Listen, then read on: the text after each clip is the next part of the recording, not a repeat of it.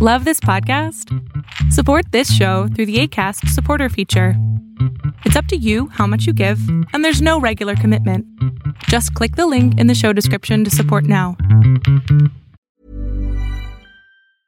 I'm Sandra, and I'm just the professional your small business was looking for. But you didn't hire me because you didn't use LinkedIn jobs. LinkedIn has professionals you can't find anywhere else, including those who aren't actively looking for a new job but might be open to the perfect role, like me. In a given month, over 70% of LinkedIn users don't visit other leading job sites. So if you're not looking on LinkedIn, you'll miss out on great candidates like Sandra. Start hiring professionals like a professional. Post your free job on linkedin.com/people today.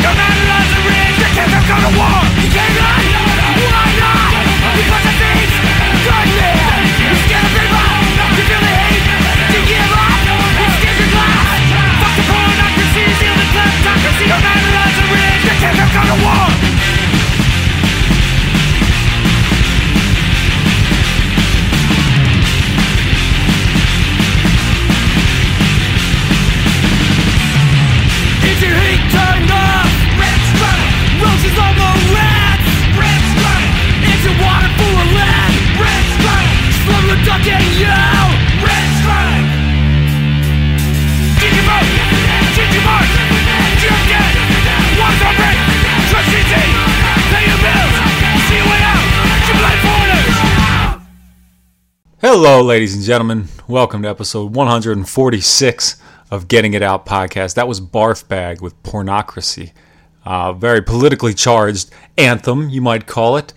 Uh, came out on election day, which uh, you'll be hearing this at the earliest on Friday, but election day was yesterday, which apparently is going to continue on throughout the week, which I guess we should have ex- expected. So you can listen to this song all week long and have it still be relevant. You can probably listen to it for the next four years and have it still be re- relevant. You can probably listen to this song at any point in history and have it be relevant.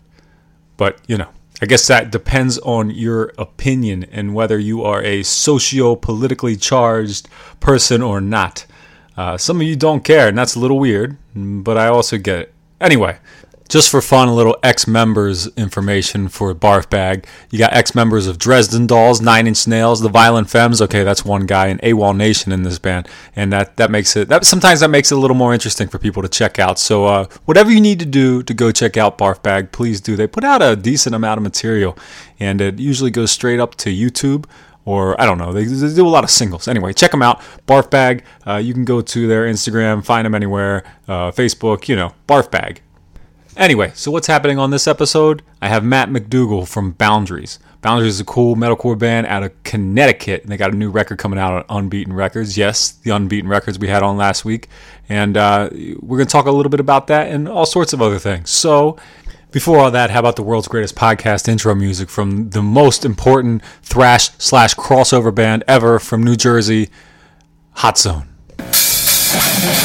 Yeah, what's good, you bitches and bitches? It's the illustrious Hot Zone back at it again with another podcast intro. They said, oh, you want to do a podcast intro for the Get It Out podcast? I said, oh, shit, I got to write a rap first, don't I? They said, no, you don't got to write a rap first. It's a hardcore podcast. I said, all right, I think I can maybe make that happen. Let's see what we can do. Kick it! Make family out of friends, make friends out of enemies. Peace to my family, make friends till they bury me. All the places we've been, we're never sitting it out. We be getting it in, where you getting it out? I said all the places we've been, we're never sitting it out. We'll be getting it in, where you getting it out?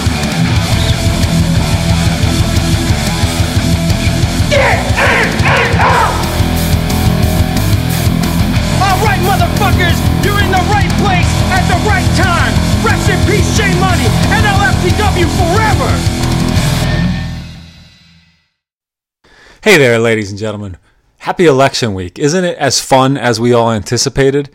I'd like to say that, you know, it's going as as expected because it is, but it still doesn't mean that it's not uh, demoralizing, upsetting. I don't know what the word is.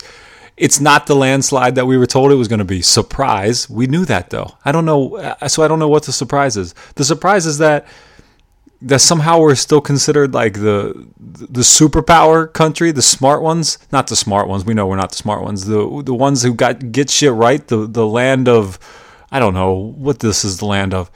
Um, I don't want to get all lost in the sauce, as they say, but uh, this is ridiculous, and it's kind of funny in a way that I know some people do not find humorous at all. But the chaos of it to me is uh, a little bit humorous, and um, maybe that Kanye vote is looking like it might have been a better option. We just deserve it. I think we deserve so much worse than what we're getting. Although this is pretty bad, so I don't know. Yeah, that's that's the way it is. And th- this is I'm recording this right now. It is 2:30 on Wednesday, November 4th. So this is where we're still up in the air. I think they just declared uh, Wisconsin to be Joe Biden's, and now he needs Nevada and Arizona and Michigan. I think he has it. But then there's going to be a recount of Wisconsin by the Trump administration or campaign or whoever the fuck is involved with all this. I don't know. So this is going to go on for a while. I vaguely remember the way that went, and I think it was the it was the Bush Gore election. Um, but I don't. I didn't care as much because I was, you know, at best 18 or something. I don't know how old it was then. Um, yeah, but anyway, so this has been uh, this has been interesting to say the least. Uh, not as interesting as this podcast is going to be. I can tell you that because that's why you're here, right? Um, because you, you want to hear what's happening on Getting It Out podcast. Maybe a little distraction from this super fun election. Maybe not. Maybe maybe you're like, I can't wait to not hear about this fucking election, and then you turn on this podcast and you're like, God damn it, this guy's talking about the fucking election. Well, I'm sorry. You know what though? I can tell you, I can break some big news to you. Yesterday, I went to the dentist for the first time in like a year, which is better than the last time I went to the dentist because that was like the first time in 10 years. So I only it only took me a year to get back because of COVID. I would have gone in the six months they asked require, um, but uh, but I just couldn't. I wasn't allowed to. So I went when I was able, and I got a report. No cavities. Big deal for me because I have enough fillings. I don't need more. Um, my my daughter says I have silver teeth. It's not a compliment, but she thinks it is. Um, I well, so anyway. So like you know, with coronavirus, we all know shit's a little weird. So I go into the, the dentist's office. I'm, I'm masked up. I know I'm gonna have to wear a fucking mask, even though they're gonna work on my teeth. It seems a little bit whatever, but you know, here I am. I'm going to the dentist. I walk in, and there's you know the kind of normal stuff. There's hand sanitizer and a sign. It's a big sign that says stop, and then there's a little sign on the door that says stop. Please wait in the vestibule area until we can do your screening which is fine. I'm okay with that. Except my problem is that I don't know where the vestibule area is, and I don't think that uh, we should be using words like this like is like is normal, like it's normal vocabulary to crank out vestibule. It's like sometimes my mom will say uh, foyer. I don't know where the fucking foyer is. I do now because I had to ask her, "What's the foyer?" And and she says it's a foyer. And uh, it's like I guess the vestibule the vestibule is uh, c- similar to that, except I don't know. I just assumed that I was in the vestibule already, but who knows? I could have. Maybe I was waiting in the wrong spot. So I'm sitting there and I'm thinking, like, and, and this thing is going on for a little while. It's taking them a little bit to get to me. They can see me through the glass doors, and I'm thinking maybe I'm not at the vestibule. Maybe, maybe the vestibule is. Sometimes I think the vestibule might be like a podium, and I don't know why that that thought comes to my mind. Is vestibule a room? Is it a location? I still haven't looked this up, by the way. I just hung out in this, what I suppose was the vestibule, and a woman came and took my temperature, and then I, I went in, right? Because I because I was uh because my temperature was 97, which you know is normal for me. Since I was a kid, the doctors told me I'm just a little bit cooler than everybody else, and there's no denying that when you have a temperature like that. By the way, I went and get my my pulse checked while I was there. Came in at a cool 50 beats per minute. Just you know, it's the only thing I like to brag about is my pulse. I got a fantastic pulse. Uh, nobody can really argue that at this point. 50 beats per minute. Uh, while watching the election, I didn't get stressed out, apparently. They took my blood pressure. It was the best blood pressure that they've ever seen. I have no facts to back that up, but uh, I'm just, I'm on a roll, so I'm sticking with it. All right? So, anyway, point is, don't be calling places uh, names unless I know what they are. All right? Because then I can't go there and wait. Unless I'm already waiting there, then that's just a happy coincidence. So I, I was I was getting my teeth cleaned then, and the the uh, the dentist is like, or whatever they call it, the dental hygienist is like, uh, so you drink a lot of coffee, and I was like, yeah, and she's like, yeah, and I was like, you know, I can't talk back because I, she has tools in my mouth, but uh, but like that wasn't a very nice thing to say. I don't think. I think just you, you could have been. you know, that's obviously means something negative in there. She saw something she doesn't like, and she's like, "Well, here's the here's the problem here." And I don't think she was being mean, but it hurt my feelings a little bit. Yeah, I drink coffee. I drink two cups a day. Here's my coffee routine: two cups of coffee a day in the morning. Um, probably too much sugar and cream, but that's the way I like it, right? And then I drink those two cups of coffee. I finish them probably around 7:30, and then I pee for the next three hours straight. It's just constant peeing. It's so annoying. I don't know what's happening here, but uh, the the rate at which I pee in the morning is phenomenal. It's the most pee that could ever exist. I don't understand. I don't understand where it comes from. I, I don't put as much coffee into me as I pee out. The ratio's off. There's more going out than there is coming in, and uh, it's it's baffling. But you know, that's just the way it is. I've, I've learned to accept it. But anyway, moving on. Back to this election stuff. I hope this election wraps itself up in the next uh, 24 hours or so because uh, my daughter's going to start asking questions. She asked me earlier this week if I could call her and tell her who won the election. I was like, hey, they're going to have that information where you're at too. So, you know, I don't need to give it to you. You'll probably know. But um, I would gladly inform her.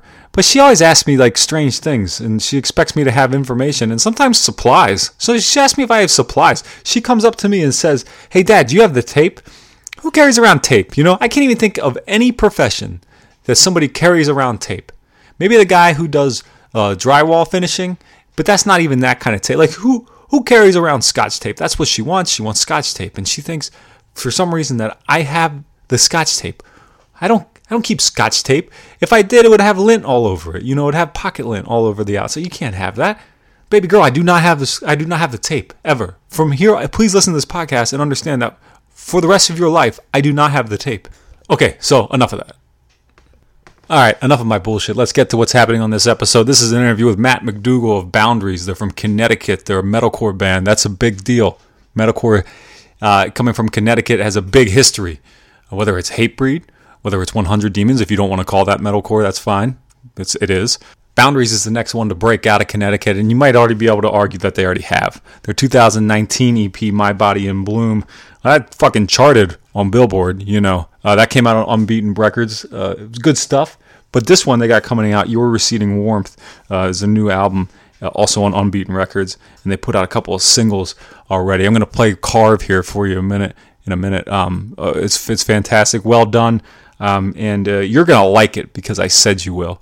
And then we'll get into my fun interview with Matt. Stick around.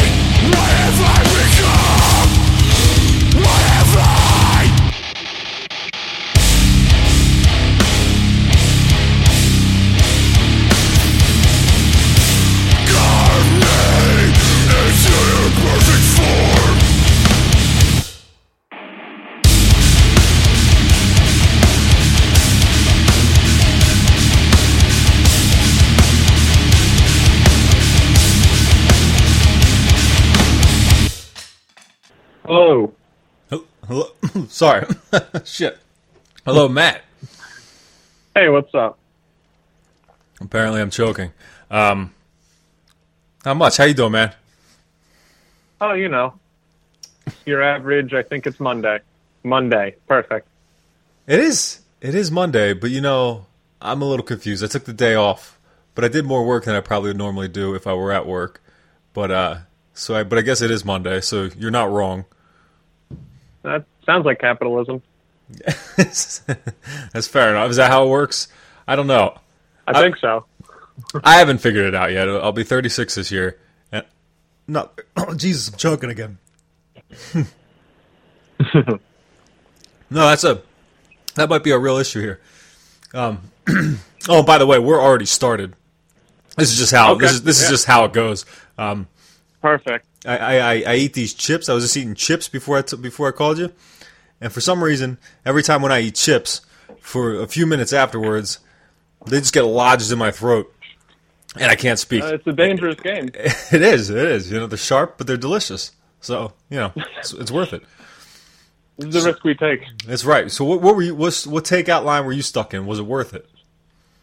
Oh, I mean, it's Chipotle, so it's going to be a seven out of ten because it always is. But um, I mean, when you live in like suburban central Connecticut, there's not a lot of uh, interesting options. Like, do I want this or Burger King? That's a that's a fair, that's a fair point. I don't think I've ever been in, in quite the dile- quite the dilemma, but uh, and I, I think you probably made the right choice though between the two. Yeah, I think so. It was it was probably worth it. Well, are you a uh, are you a, a vegan or vegetarian? Any of that nonsense? Yeah, I'm vegan. Of course. So see, then you had to. Well, no, I guess you could have got the the Impossible, right? That's at that's at Burger King now, right?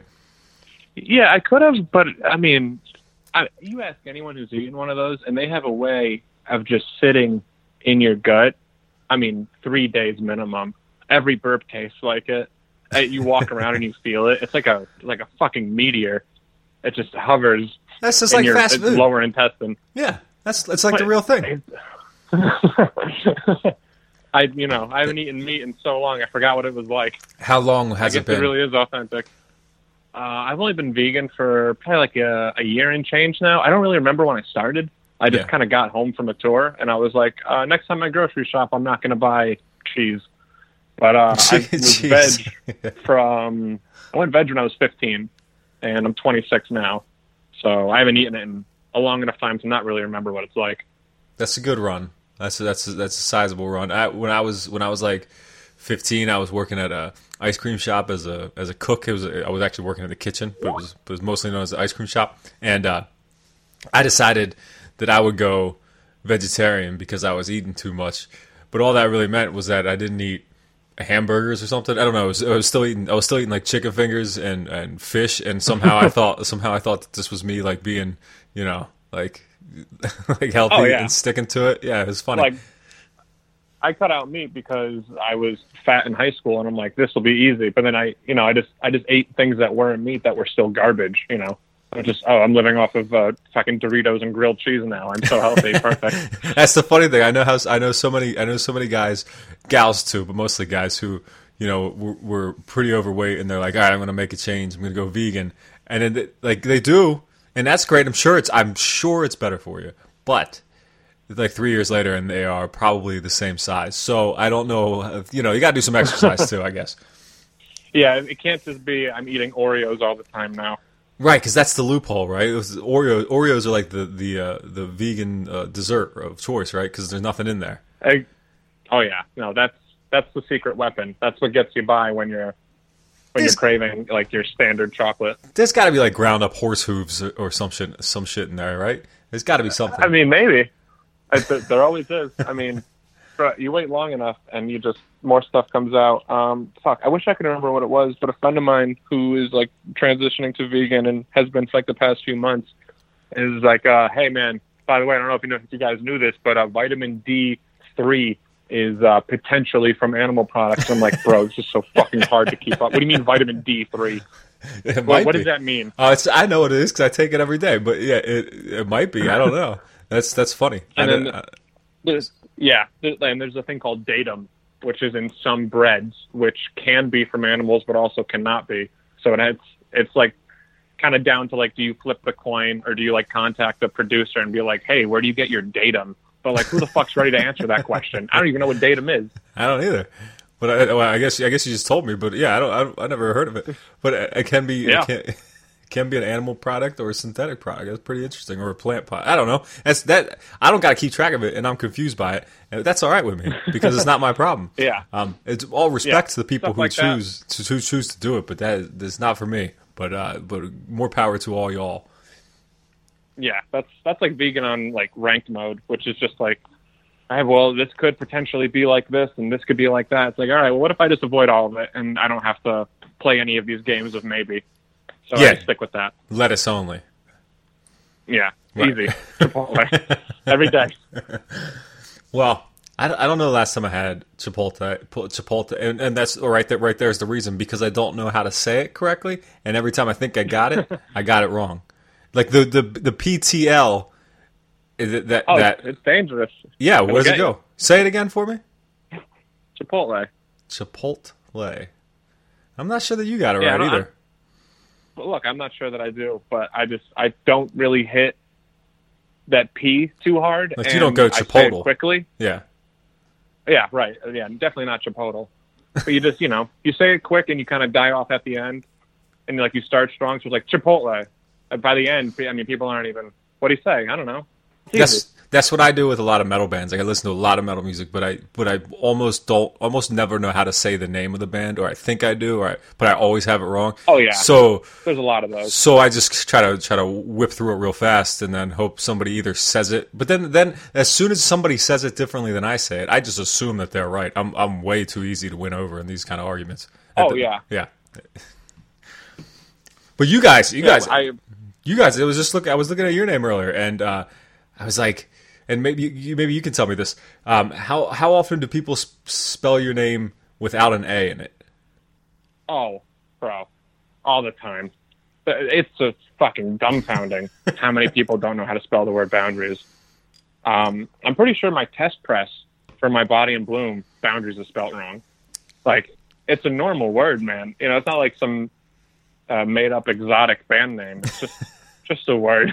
I don't know Uh, I guess it because gives like people some trouble. I spelled it correctly, but like you know, just just out of my uh, just just out of uh, whatever my, my normal body la- my what the fuck word am I looking for? The just like naturally, I just I just did it without thinking, spelled it correctly. But then I'm looking at it, I'm like, I don't know, man. What's that A doing in there? Like it feels it came out like that, but it but it doesn't. I don't think we need it. But you know, Bro, it's, I mean, it's like library. Like that's how people say it, but it's library. You know, boundaries. You- I like, haven't- When I read it, I read boundaries because it just it makes it easier to remember. But I know you don't say it like that. right? You know. right. That's what like that's what I do with. That's how I know how to spell opportunity because I say it opportunity because it's not bro, opportunity. fucking restaurant, all of it, beautiful. It's it's you- you hit like that weird like the first half of it is like R E A S. Okay, Torrance, got it. Beautiful, B E A U T. Okay, yep. Fucking English. It's hard. It's, the, uh, it's the only language I know. Bro, I know. And it's and I'm very bad at it. I should be better. Right, imagine knowing multiple. I, I well, I was about to say I live in a house where everybody in this house, for the most part, other than me, knows at least two languages. My my my wife is from Italy and she speaks Italian and in perfect English. You would never know that she speaks Italian because she speaks English so well. And uh, she also speaks French. And then my stepdaughter went to did a did um, Spanish immersion for the first six years of her schooling. She did all her school in Spanish, so she speaks perfect Spanish but and, and also English. And then my daughter, who's Spanish, uh, she doesn't really speak anything other than whatever. Give me this, give me that language. But but eventually she's got she's got the capability to be bilingual too. And then we just got me here staring at boundaries like I'm not Yeah. so sure here.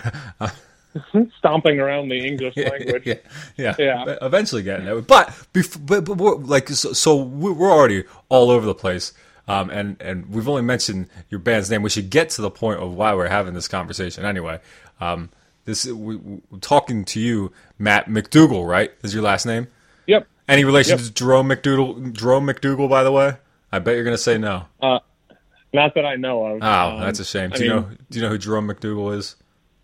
Not a goddamn idea. All right, he was just a, like a I don't know some offensive lineman or something for the Philadelphia Eagles for a number of years. But anyway, that's okay. As you, I, I'm sure there's so many McDougal's that you get that you, Oh, get asked that all the time. But anyway, um, uh, we're talking about uh, your receding warmth. This is a record that you got coming out on Unbeaten Records with your band Boundaries on November 13th. Do I have that date right? All right, nice. That's that's near my birthday, so I appreciate you guys coming out with a record near my birthday, and I'm sure that was intentional. Oh yeah, of course. It's all according to plan. Yeah.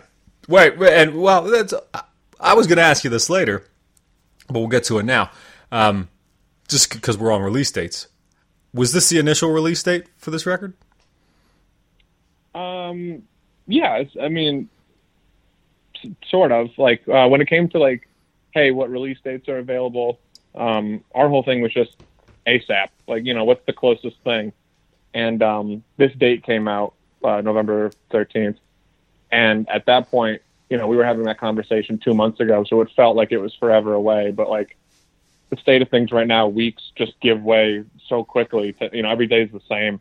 Yeah. So we figured it wouldn't be that big of a deal. And like, it's worth waiting that, you know, those few extra months and weeks to like prepare. And like, you know, we didn't have any music videos done. We didn't have fucking anything done, but we were just like, can we put it out now? Which Okay. would have been a mistake. Right. So you weren't one of these bands that's that was sitting on a record hoping that this COVID shit would clear up and touring would happen, and and then you just finally gave in and released it. This is just the way it was going to come out. Yeah, we always wanted people. I mean, ideally, like COVID still pushed us back a bit. We wanted it to be more of a summer record, Yeah. but um, It's got those It's- summer vibes, so I get that. Yeah, but like no matter what, like okay, if it can't be a summer record, it still has to be a 2020 record. Like that was that was sort of like the line we weren't willing to cross. Is like because like I've heard of bands that are that have new stuff, not not not only written but recorded. Yeah. But there's no kind of there's no reason to put it out now. You can't tour it. It's just going to die on the vine of you know Spotify playlists and you know people are going to be excited to listen to it whenever it comes out. So they're just waiting.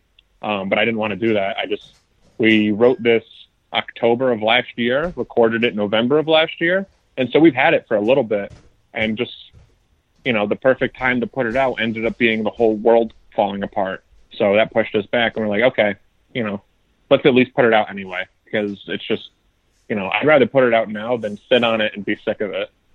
Yeah, and I think it's. I, I've had a lot of these conversations lately about.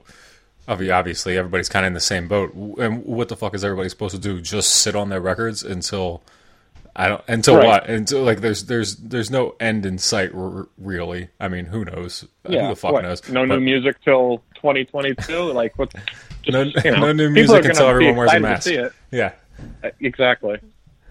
yeah. So and it's- also just you know we're not that big so it's it, we're at the point where like i'd rather put music out and give people new stuff to listen to and you know get them interested in us because you know yeah, fucking lamb of god can put out a record every five years and people are still like the anticipation will, will be killing them every day that passes because you already know you love that band and you want anything from them but a lot of people don't know who we are so it's like you know i'm not going to make the the few people that are interested wait two plus years for a record. You know, I'd rather just give it to them now. Yeah, and, and I think again, I think that's that's a great call because w- what are we doing? We're sitting around. Well, it depends. Most of us are sitting around, and now we got plenty of time to listen to music. Uh, you know, just just because there's aren't there aren't shows, and I know it sucks. I know it sucks for bands, especially ones who want to tour, that they can't go out and do that. But your audience is is more captive than ever. I know you guys can't make money off of us, right? I know that. Like I, I know the way record sales are, it's kind of impossible. But there's you can still, you know, prime them. You can still get them, get get them familiar with your music, especially like you know when you have a band who's got like a, or maybe maybe in your case a band who's who's not especially well known, but I know you guys definitely have your audience. Um, you can get by the time you come by the time you're able to get in front of them they should be plenty well familiar with this record Yeah, I would. Um, I mean, it's a really important step that is getting people excited and making them want to come out to a show as well. You know, I'd rather give them the record, and then when shows are around, you know, we we're, we're gonna. No, I don't care if it's like a year after the record comes out. the record's going to have a release show just Right. to have like the ceremony of it because that's important to us and we're sentimental and you know I want to have like a day that represents the record. So that's going to happen at some point, just whenever it's you know not a, a bad idea to have it. Um, and people are going to be looking forward to that more so if they've been listening to the record. But if you just you know try to keep them on the hook uh, by like piecemealing content and pictures and clips of songs, you know people uh, bro, people get bored of you, especially if you're not that well known already. They're going to get sick of your shit. So I'd rather just be plain faced and be like, hey, here's the record. We'll play it in front of you when we can. That's obviously the end game. But um, I'd rather you have it now, and then maybe it becomes your favorite record. And then when we are touring again, you're like, I need to see them. That's you know that's how it transitions from just someone listening in their room to coming to a show, to buying a ticket, buying merch, buying the record. You know, not that the end game is always monetary, but like it costs money to make music. Yeah. So if you could just give me a little bit, I'll make more music with it. I promise. Yeah, yeah. You got you got to you got to chip in to keep this thing going. You know, it's it's Yeah. it's, it's not a bad deal for everybody around. I don't I don't know. It's something. I'm not I'm Right. not a merch guy. I'm a record guy. I like having records. You know, for Yeah. for the for I, I, I since the the coronavirus thing started, I I made a point to listen to every single record in my collection, and it took me from it took me from March 23rd until like July 30th or something. Right, it, but it, Jesus. because I'm working from home, so I'm just sitting here beside my record player, and I went through every every single record, LP, seven inches, ten inches, whatever, and uh, and I'm telling you, some of these records this is probably their second time hitting the turntable, but I fucking like having them Right. here, and I like and I like that I have them, you know, and I like that I bought them, and that's that's just that's that's about my involvement these days anyway. Other than these things, so it, it- you know, maybe there are the kids that go go out there and load up on merch and whatever. Who gives a shit? It's I don't know. So so for me, Yeah, whatever your thing is. yeah, so for me, this isn't this whole thing. You know, in a selfish way, hasn't been that bad. I still get to buy the records because guys like you guys are still putting them out, and uh, and yeah, fuck it. this can go on for as long Right. as as it needs to, in my opinion. But uh, that's I'm the wrong person to ask. yeah, I mean, vinyl's more of a, a collector's item anyway, you know, with the different colors and the impracticality of Yeah. always having a record player near you if you want to listen to music. I mean, most music's listened to what at the gym, in your car, shit like that. But Right. it's just it's nice to have a physical representation of the record. And you know, when it's fucking you know, ice blue and hot pink and all this crazy shit, that adds to it for some people. Some people just want like the plain black, but you know, the more options you have, the more different variants you can make, the more people you can, you know, satisfy and make them feel like they're a part of your creative process and a part of the record. Yeah, exactly. And it, you know, uh, it's I don't know. It's just a it's a, it seems like win-win type of shit for me. But I don't know. Uh, Maybe someone's got to pay for it all. I guess so. You know, whatever. What do I know? Hey, so so so you guys you mentioned are from Connecticut, and Yeah. when I when I think of Connecticut, I think of a couple bands, but not many. But a couple, a couple. I mean, there's a couple, couple big, big bands that played, you know, hardcore, metalcore, whatever you want to call it. Um, for for you personally, did you grow up in Connecticut? Yeah, I've lived here all my life. So who, what, what, what, at what age did you get involved in all, in like what do we call this underground music, whatever you want to call it? Uh, I started going to like hardcore punk and like thrash punk shows Yeah, um, when I was like 12 or 13. that's. Um, there was, a, yeah, uh, I got in, I got into like heavier music pretty early, just like through my dad's CD collection, and also I have an older brother. Yeah, He's five years older, so he was always kind of on like the next clique right. of, like just like socially and like culturally. So he would show me stuff, and then like my my dad's CDs, I would just take them and listen to them. So I was into like like alternative and aggressive music pretty early, and so then it was just like, okay, well, what do you mean there's bands that will just like play right in front of you? Because you know that when you're that age, I'm aware of like Atreyu and Slipknot and Disturbed, and those are all you know arena bands at that point. Yeah, But then like there was there was this basement in Hartford called the Whitney House where they would just you anyone could book there essentially. It was like a crust house. There was fucking 80 people living on three floors. In the basement, they would throw punk shows. Um, and I, I don't know how many shows I went to there, but it was just because I like I was so hungry for the culture of seeing music and like seeing bands tour.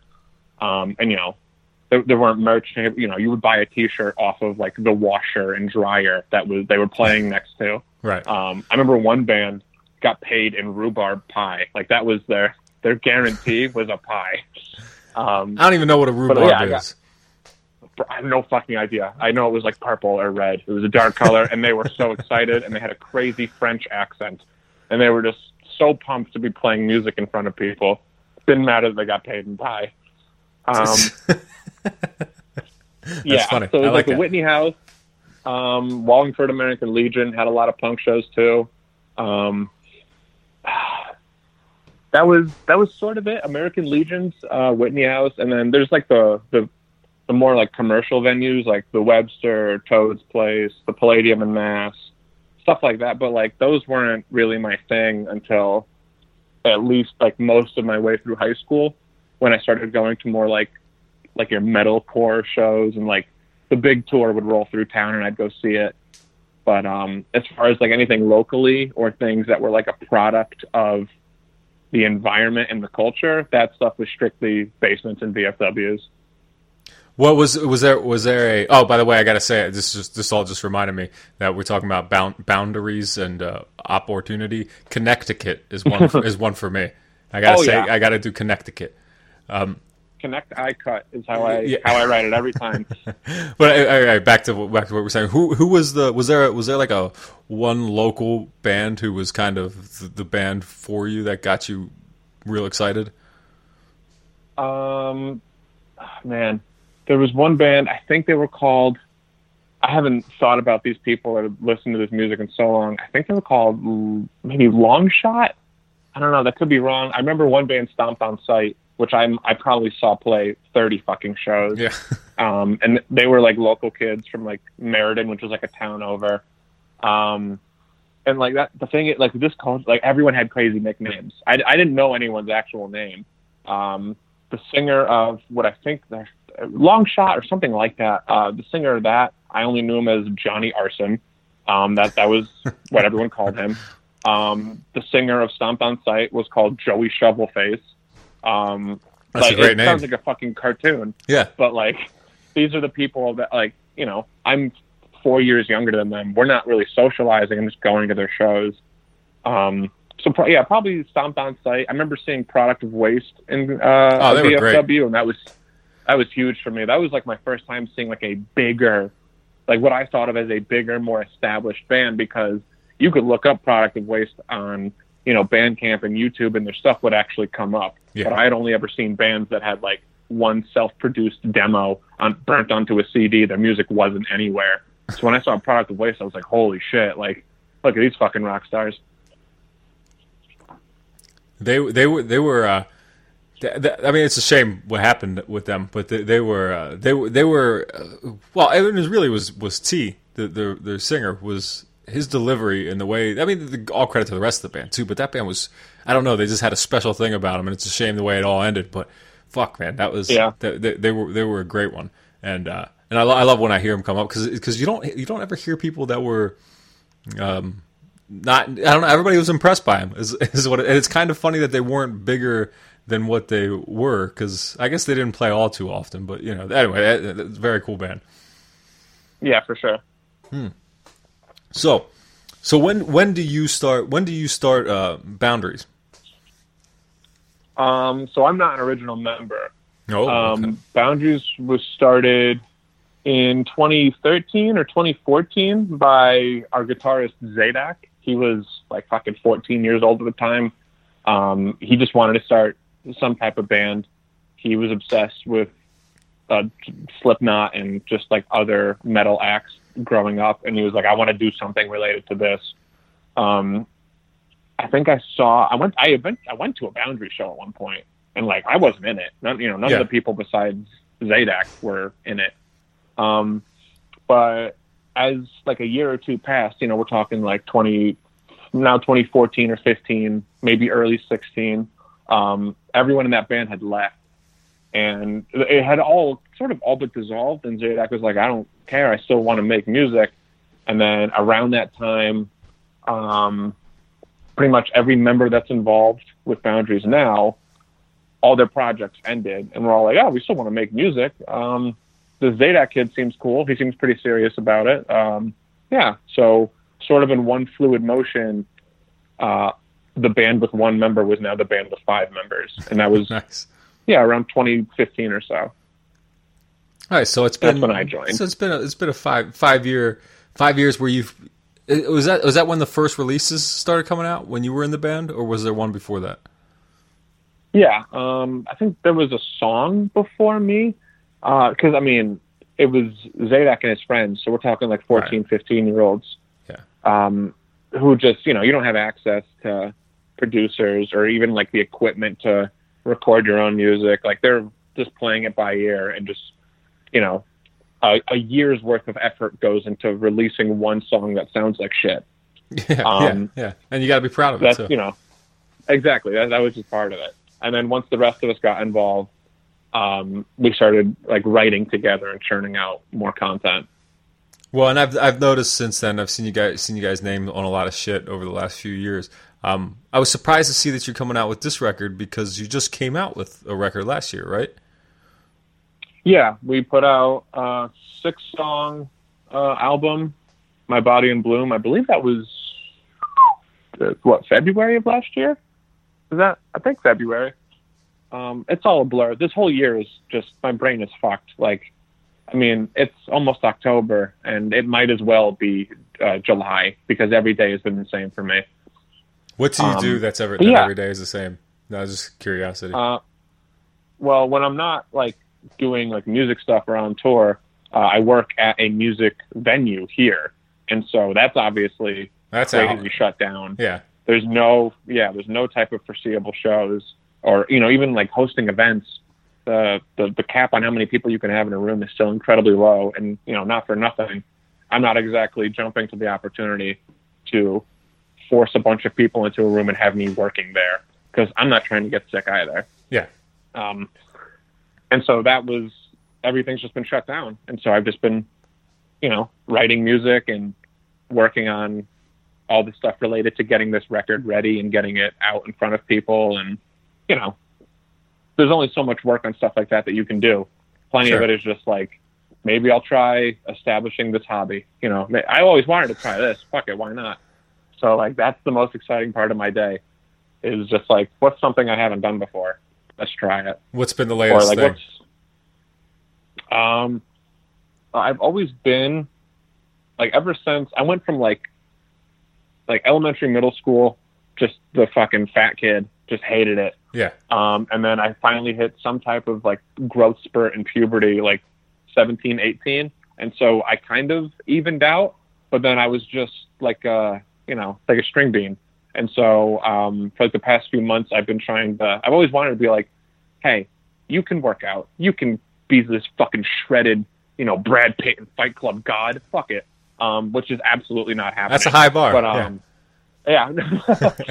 but it was just like, hey, what else are you doing every day? You know, go go for a run, go do this.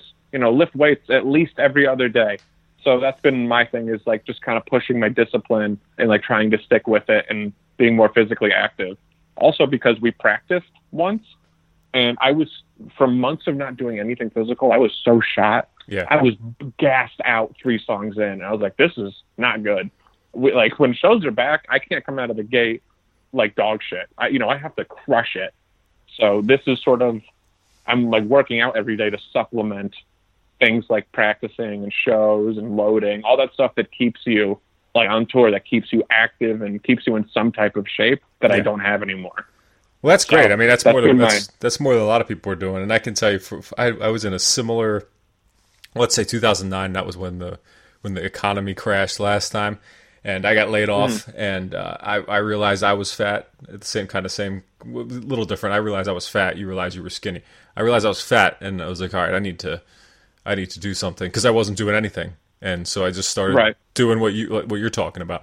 And yeah, and like 50 pounds later, it's like, oh, okay, I'm not fat anymore. Haven't really been since. I think maybe I got up that 50 pounds before, but dropped it again. But the the running, I do I do the running too, and uh, Just this last week, I went out for like three different Yeah, runs. I mean, and I could you- only do two miles because I went like a month without running. I could only do two miles at a time, and I was so fucking winded. And just like like, and I was talking to my wife about this. It's like I used to do. I used to make sure I did a 5K a day. Like that was my thing. And like that was just two years ago. And now I try to do two miles, and I'm like, holy shit! And it's it's just funny. It's funny how quick it goes. Yeah, no, it, it, there was one like there was one week where it was just like we had to put a song out and like the video wasn't done and I you know I was you know there were like 50 plates that had to keep spinning and like doing like interviews and like talking to people about things and getting people in certain places to make sure stuff was ready and I just like I pushed it off for like a week because I just I felt like I didn't have time with like how many things I was balancing. And then the first time back, I was like, I'm the weakest pussy of all time. This is pathetic. Like, I I didn't do it for seven days, and it's like I'd never even. It's like I started all over again. This Yeah. sucks. Yeah. Um, well, But right now, as we're having this into it. conversation, I'm looking at my my weight bench is literally covered in boxes right now because we've been doing this home renovation. so it's been covered in boxes for months. I'm like, I can't put like, there's no way I'm going to be able to lift the weights that I was lifting before, and they weren't that impressive to begin with. But I'm going to be such a pussy. I'm I'm right there with you. Don't worry. Yeah. Yeah. But yeah, so so um, so all right, let's get back on back on about more boundary stuff. So I like I saw that the, the you guys referencing influences like uh, like Slipknot and Linkin Park and Static X, but I don't necessarily hear any of that in the music. Not, I mean, maybe maybe I hear a little Slipknot, uh, and th- all those bands are really familiar to me because they're kind of my era. I'm 30. Oh, I'll be 36 this year. That was like that was like what was happening when I was 15, 16. So like totally familiar Right. and, and was all about that. But so how does, but I'm so I'm surprised you being 10, 10 years younger um, and you guys just as a band being so much younger, how did they become, or how, how are they an influence, I should say, in boundaries? Um, they were our real eye openers into like a current counterculture. Because you know, I I grow up and I'm listening to like you know Alice in Chains and ACDC and Disturbed and shit because that's what my dad has in the car and what's Yeah. like on like the home stereo thing. Um, but even listening to that, I was like, I like this on like a sonic level. Like I like the way it sounds, but this doesn't feel like it's really made for me. And like, I don't know, there's nothing I'm connecting to. But you know, listening to Linkin Park, and I mean, my first cell phone was like a fucking back when Cingular was a company. Yeah. Was this piece of shit silver brick, and the only thing I ever did to that phone was beg my parents to let me buy a Static X ringtone. like that was that was the only thing that I ever customized on that phone. The rest Was it of Push was It? completely normal. Did you go oh push god. it? I don't think I went with a push it. It was um I can I can literally hear it in my head. I sound like a fake fan that I don't know the name of the song off the top of my head. But uh Well, push it's the only one I can yeah. name, so that's all right. like when it comes to like when I think of influences, I don't necessarily only think like yeah, when you listen to our record you'll hear this, but more so like how did we end up here in the first place? And like the bands that got us into this world and then from there we branched out and found influences that you might hear more of. So things things like Linkin Park and how much of that band was Chester essentially just being like a bleeding heart verbally and like lyrically. It was all very open and very emotional, and like it was, you know, they got huge because it's crazy catchy, really good songwriting. But at the end of the day, you look at lyrics for a lot of songs, and they're incredibly dark. And that I started to feel like people were taking the music format that I really liked the way it sounded and were being more expressive with it. And like, I mean, same thing with Slipknot. Um, Static X was more so um, just like the raw aggression of it. And I mean, like, uh, similar to Slipknot with like the, the image of it. And it was such a, we're just doing whatever we want type thing, which is something I've always respected. Um, because like this whole world is already so like alternative and underground and like away from the mainstream that when there are bands that try to be a certain look or a certain type of commercial, you know, they try to make themselves palatable to people, I feel like you're missing the whole point. Mm-hmm. And so that's why I respect those bands with fucking, you know, with Wayne Static having 20 foot tall hair and, you know, the this the guitarist of Linkin Park having bright green spiked fucking mohawks on every tour for like the first three years, like stuff like that was it had like a certain type of personality to it that like I was able to identify and attach myself to as someone who was too young to really get all of it, but old enough to be like, I I feel what they're saying more so than I feel like you know a, a Disturbed song or an Alice in Chains song because those Sure. songs are so serious, you know, especially a lot of Alice in Chains stuff, but not in a way that I could relate to because I'm 12 years old. You know, I Yeah. wasn't in Vietnam. I don't, you know, come to snuff the rooster. I don't fucking know what that means. Right. Um, later on, I can go back and appreciate it, but at the time, it wasn't. You know, I, it missed me by a generation. So that those were the bands, like you said, that were happening then that I was able to latch onto and develop myself with alongside at them as they were putting out more music and doing more things musically. That's interesting and, and, and very cool. And I, you talking about that made me think of it. Um, how, like, all right, all those bands that kind of got lumped in with the tag nu metal, they didn't all sound the same at all. Like there wasn't. It, No, not at all. Like like those th- those three bands, Static X, Slipknot, and Linkin Park, all sound very different. Um, but they all were called the same thing. And you know, there, was, there was, I mean, you could say the same for a lot of it. Some of it was, you know, pretty similar, but uh, but a lot of it was very different. And they did take a lot of chances. Some of it worked, some of it didn't. But um, but I think I think that gets overlooked now. The revisionist um, opinion of it is, I don't know. It's, it's it makes it out to be a little more goofy than it was. I mean, don't get me wrong. Some of the shit was pretty goofy, but uh, Oh, for sure. but but but that, but that's the same can be said for nearly nearly any genre, especially with heavy music. He- heavy music, yeah. God, there's some weird shit out there, and it's it's corny. I say it all the time. But yeah, like this type of like metal, metal core, it's all it's all corny. It's all so silly if you remove your like you take a step back and you just observe it. Of course it's silly. And of like of course it's ridiculous when compared to like pop artists and like the clean commercial like sex sells type of drive that, you know, makes people have millions of listeners and fans all over the world. You know, when you're just you look at fucking Randy Blythe on stage and he clearly hasn't showered and half the band is hammered and it pans to the crowd and the crowd is also people who have not showered and they are also hammered and half of them are fighting each other. Like it's silly. Of course it's silly, but like that's what makes it fun in a way that you don't get from other genres of music. right. And then right. when you incorporate stuff like, you know, the type of expression that you don't see in other genres of music, that's how you make something special.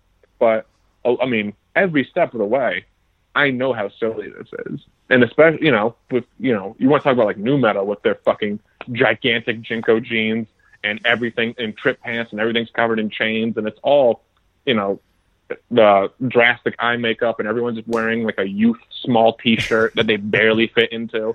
It's all silly, but at the time that was that's what there was to do. That was how they were expressing themselves. So, you know, anything is silly if you take two steps back from it. Right, It's easy right. to tear stuff apart. It's it's the easiest thing in the world to be critical of things that you weren't a part of. That's very true, and it's it's especially true when you're not part of something. Well, with with speaking of of, of people being critical, um, the, right now with uh, with I mean to put it, let's just not get all into it. There's plenty going on in the world, right? You know, there's uh, there's plenty Sure. social, socially, politically, whatever. But this record doesn't feel like those things. It feels uh, pretty personal, at least from a lyrical standpoint. Um, and you, you kind of hinted at that before. Um, is is that the intention with with boundaries? Are you writing the lyrics? Is are these your? Is this your personal? I don't know. I don't know. Is this is this just an entirely personal record for you? Yeah. Um, so I write all the lyrics for Boundaries. Um, I sort of, I don't know. I'm gonna, I'm gonna sound judgmental here, and I'm ready for it because I've been saying it for a while. Go ahead. Um, like, I don't understand bands where like the singer doesn't write what they sing. I don't. I kind of Um, don't get it either. Like, if if you don't have anything to say, then why are you the singer? Pick up a guitar. What the fuck are you doing? Like, I don't understand it. Why be the mouthpiece if you're regurgitating secondhand thoughts? It feels silly to me.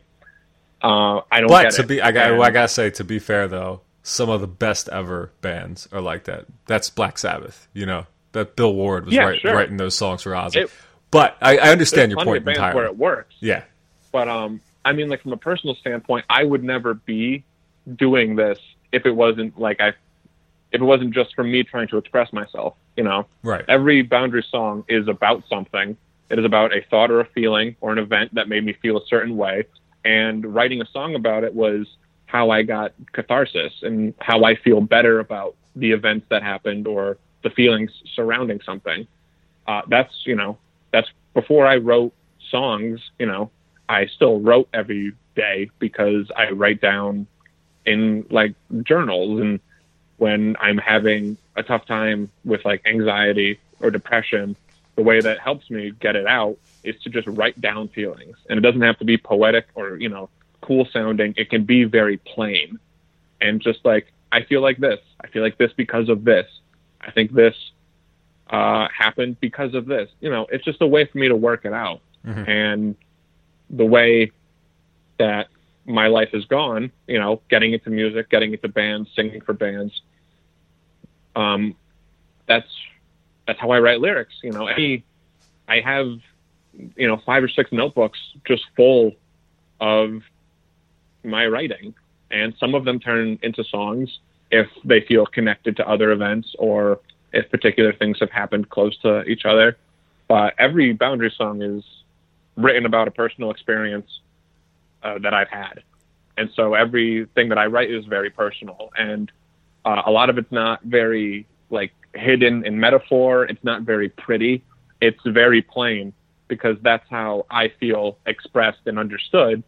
If I can just say things like the way that I feel, versus trying to kind of hide it in this grandiose metaphor. And you know, maybe some people get it, maybe some people don't. Uh, I'm just too much of a coward to run that risk. Like, I have such a desire to be understood because I feel like, you know, I don't know, growing up, not a lot of people understood the way that I felt or why I was the way I was. So that's when I started writing because at least I could get the thoughts and feelings out. And so then when it turned into songs, it's the same thing. You know, I'm not, you know, bands where every song is just about uh, shadows and darkness and shit like that. Um, that's fine for like a couple of tracks, but like when it's your whole album or it's all of the music you've made, I don't know, it just starts to feel redundant. But when you write about things that are personal and like specific experiences, I feel like you save yourself from being derivative because each experience is unique and each song is attached to it. And so that's just how I write. Sure, and it, it also it also makes uh, you you're vulnerable to a degree, which I mean, obviously you're fine with. Um, have have has uh, have you found uh, listeners of Boundaries um, receptive to it? Like, have you had people come up, you know? I don't know. I don't know. Have you had the, the awkward conversations where people come up to you and tell you that they've they they hear these songs and that they mean something to them? And I'm sure totally rewarding, Yeah. but probably awkward. some of them are awkward. Um, the ones that are awkward, uh, I, the ones that like really make me uncomfortable, and I think, um, I mean, not for nothing, but like on the new record, there's a song about it because it's something that I couldn't really reconcile. But uh, when people tell me that like something I wrote like saved them, or stuff that I don't know if they fully understand why I wouldn't want to hear that or why that would be a negative thing. But um, you know, when when you come up to me and you tell me that something I wrote was, it's not that I think they're lying. You know, I think they're doing their best to express the way that something has made them felt. But when you tell me something has had that big of an effect or something has saved you, um, all I hear that as is if something that I wrote can affect you that way positively, then something I write can affect you negatively. And I don't want to write a song that dooms someone or they hear something I write and they go, oh, well, fuck, if he feels this way, then really nothing ever gets better. Uh, I think you kind of give me too much responsibility when you say that something I wrote has had a huge impact on your life. Um, you can definitely relate to it. Absolutely. You know, that's my end game is to be, you know, not feeling so alone and like my experiences are too unique to be understood or related to by others. Um, and so I always appreciate when people tell me that like something I write means something to them because that's a way for me to confirm that the way I feel is maybe more normal than I give it credit for. Right. Because a lot of time with negative feelings, you know, you're just you're in your head and, and the people around you, you know, they're sick of you complaining to them and you feel like they don't get it or they don't even they're not trying to get it. But you can put on a song and someone you've never met can talk about an experience that feels close enough to yours that if a complete stranger has had it, then it can't be unique to you or your environment. You know, this is it's bigger than you. It's uh, the concept is bigger.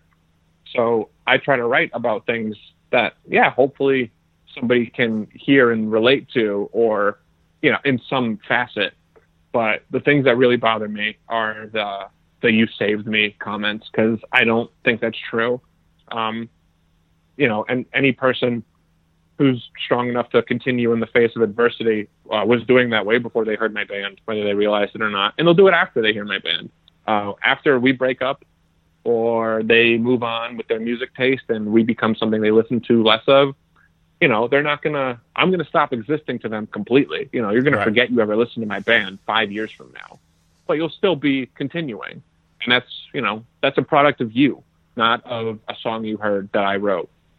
That's the only thing that bothers me.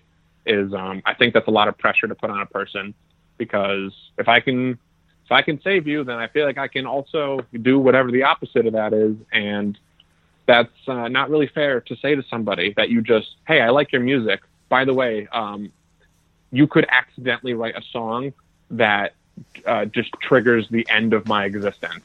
Has That's that fucking has not cool. that yeah? Has I I understand that entirely. It's, it's, a, it's very well said. Has that changed the way you write? Has there been things that you want to write that you haven't put in songs because you, of that? Like, has it had an impact on you?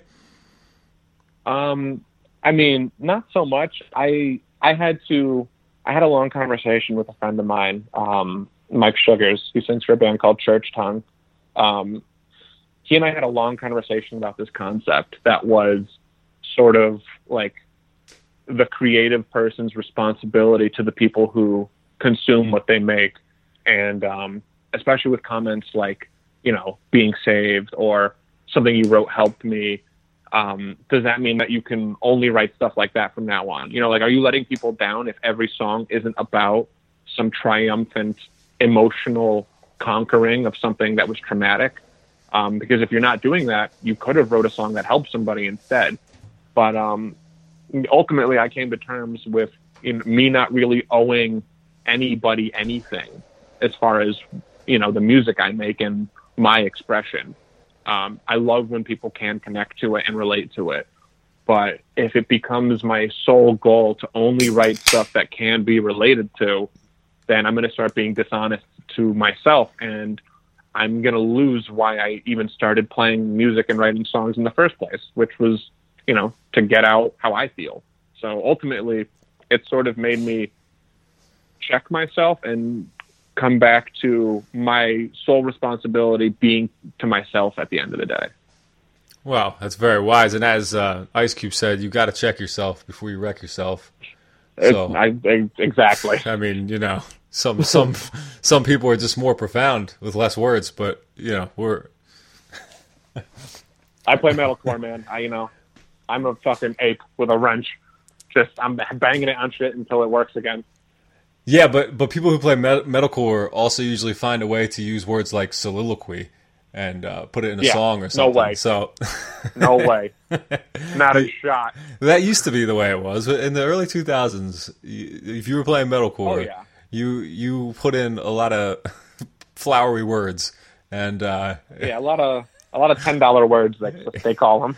Yeah, it was a it was a nightmare.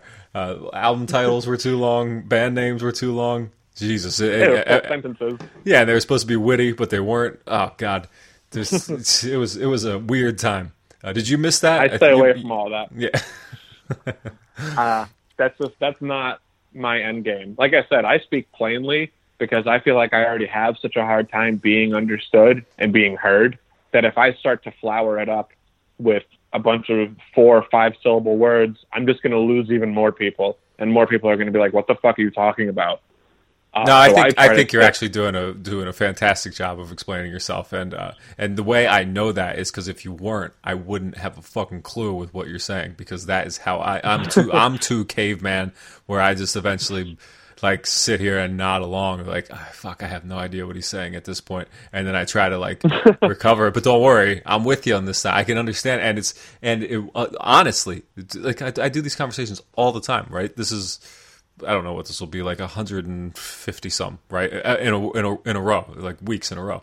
So Yeah, like um I don't you you're you're making sense and you're saying things that other people aren't saying and that is enough for me to to to validate you know like so f- just bet- between Yeah. me and you to validate what you're saying it's like yes this makes complete sense and it's a really refreshing Well, uh, take on this yeah and uh and you saved me as well from so so, well, so now I'll you've hang got this fucking phone up so quick. yeah. But uh shit, man. All right, so we've been going for a while, so let's get let's let's uh let's let's wrap up here and uh talk a little bit a little bit more about this record. Um your Sure. your receding warmth it's called, right? And uh, November 13th, Yeah. we got to say that again on Unbeaten Records, which by the way, Unbeaten Records has been putting out um the, the, the, it's getting it's getting sparing, but there's been but there's been a great ah, fuck the last year it's been like 30 nights of violence orthodox on site. I can't think of who else but you guys and uh, buddy's doing a great job with that label. It's kind of a uh, i don't want to say resurgence of metalcore because it's always been there but you got he's he's putting the right bands on there and he's he's playing the right styles. Anyway um so when when this comes out since you can't tour since you can't do that release show yet what are you looking forward to with the release of the record? Um, I mean, really, just I feel like it's the most like satisfying stuff we've ever written for me personally. Like, I feel like the songs are some of my best writing. Um, I feel like the the overall concept of the record is some of my best work, and so really, like, it sucks that we're not going to get to tour it, but I just want it out. I just want. Yeah. I just want to have it off of my like my to-do list and I want to be able to like sort of put it down, call it finished and start working on new stuff.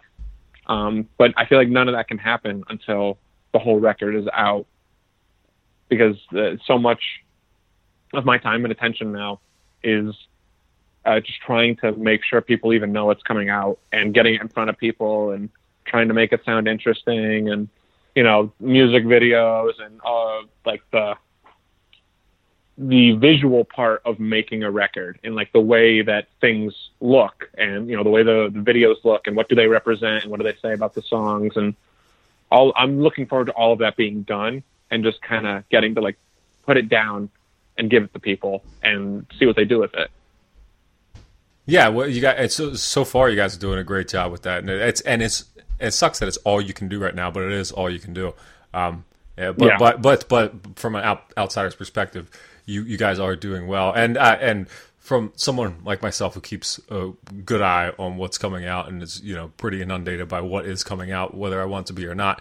Um, it's not not all the shit you know is is rising to the top. Not all the shit is is worth taking a look at because, like we talked about, there's a lot of bands. There, there was a lot of bands holding back on music, but there's still a shitload releasing it. And unfortunately, Yeah. Though we want all the music to come out, the stuff that sucks is or is uh, sucks might be a little harsh, but well, it sucks. Whatever. that that stuff is is gonna is is gonna fall to the bottom, and uh, you guys are, are rightfully so. Um, within a lot of people's eyesight, I think, and and and for I, I've listened to this record a lot, uh, particularly over the last two days. I've had it kind of on repeat, and uh, and I didn't get bored with it, and that's that's a hard thing to do with with metalcore these days. Well, thank you. Yeah, there's a lot of you. You, you know what I appreciate, and uh, we can pr- probably wrap it up here soon. But I appreciate this. There's not this. like everybody in your band clearly knows how to play their instruments. You know what you're doing, um, but it's not overly. I don't know. It's not frilly. It's not technical. It's not like stupid technical where it gets, you know, it's just, I don't know. It just sounds like bullshit after a while. It's I, I just I like the. I don't want to say it's simple at all. It's definitely not simple, but it, but I like the the straightforwardness of it. And for a metalcore record, that's hard to do. It's a hard balance to to establish. And you guys did a good job with this one. Thank you. Um, yeah, that's definitely a goal of ours. Is you know, there's always the limits of what you can write, but um, I kind of get sick of bands where every song is an opportunity to show you every single thing that they can do vocally or instrumentally. Right. Like I get it. Like have have your you know your big songs where you really just you know I'm gonna take 30 seconds to just brag about how awesome of a guitarist I am, and I'm gonna fucking doodly doodly doodly all over the place. Awesome. Yeah, I like those, with but, every not every song- song. Yeah. yeah when when full records are just like the only consistent thing to them is that every song is going to have this solo and they're going to have the drum part that sounds fucking insane and then the vocalist is going to go all over his full range so that you know that he can do all of this stuff even if he's not stuff like that gets boring to me you know there there should be songs where like oh fuck they did that like they've had that in the tank. They could have been doing that, but they chose to do it once, and it was just on this song for 15 seconds. Stuff like that's more interesting to me because then Yeah. it's it gives it a purpose. Like, well, why is it there? You know, what does it do for the song instrumentally? Does it is it progressive? Does it move us along to the next to like the third act of the song? You know, what does it develop into? Versus every track just being batshit crazy, go go go. You know, I don't I don't always want to listen to fucking Tony Danza. Sometimes I do, but I don't always want to listen to it. You know what's funny is that there's people probably listening to this right now. They're like, "Why would anybody listen to Tony Danza?" And it's not like, I'm not saying the full name, man. I can't do it. no, Only my yeah. inhaler. I, I, it's funny. It's funny that I knew exactly what you're talking about, but I haven't heard that name in a very long time. For those who don't know, it's Yeah. Tony Danza tap dance extravaganza, and uh, yeah, yeah. But if you just thought we were talking about Tony Danza, that's fine too. I like that. But uh, all right, all right, man. Um, uh, Matt, thank you for having this conversation. Um, Yeah, of this course. record doesn't Thanks come out for, me. for a couple, well, well, about a month and a half, so we got some time. But uh, I think it's going to go over well as as it should. And uh, I, th- I, I wish you guys could get out there and tour. But if this is all you can do for right now, you're doing a great job, and uh, I'm stoked to hear it. Thanks. I appreciate that, man. Thanks for having me again. Yeah, of course, anytime. All right, man. All right, peace. See ya.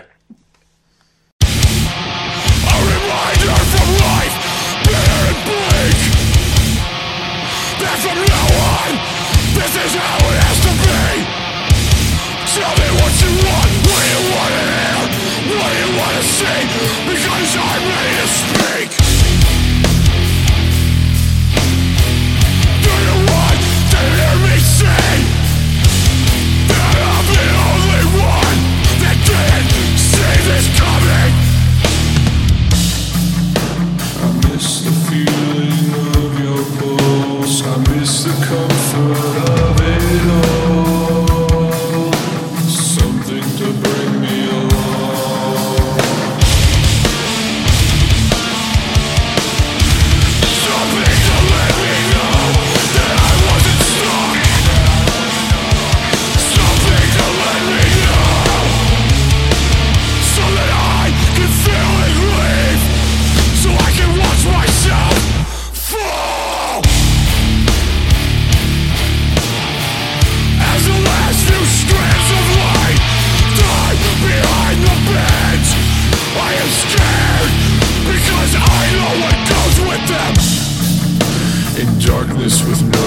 direction. The sky is gone from gray to black, and the earth to dust and obsidian. Every second is a year past, and with it my life is scratched and sapped.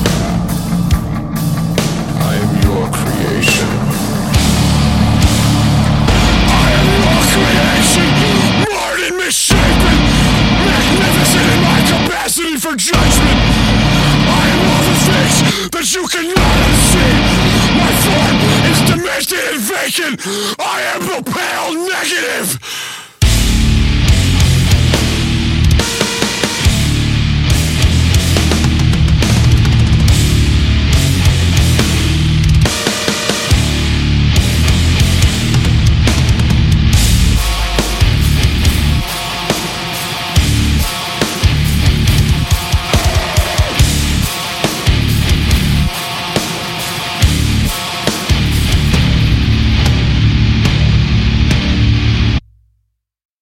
So there you have it. That was my conversation with Matt McDougal of Boundaries. And the song there at the end was Behind the Bend, which of course is off of Your Receding Warmth, which I think we said is coming November 13th. I'll have to check on that date. I'm not going to do that. You can check on that date. How about that?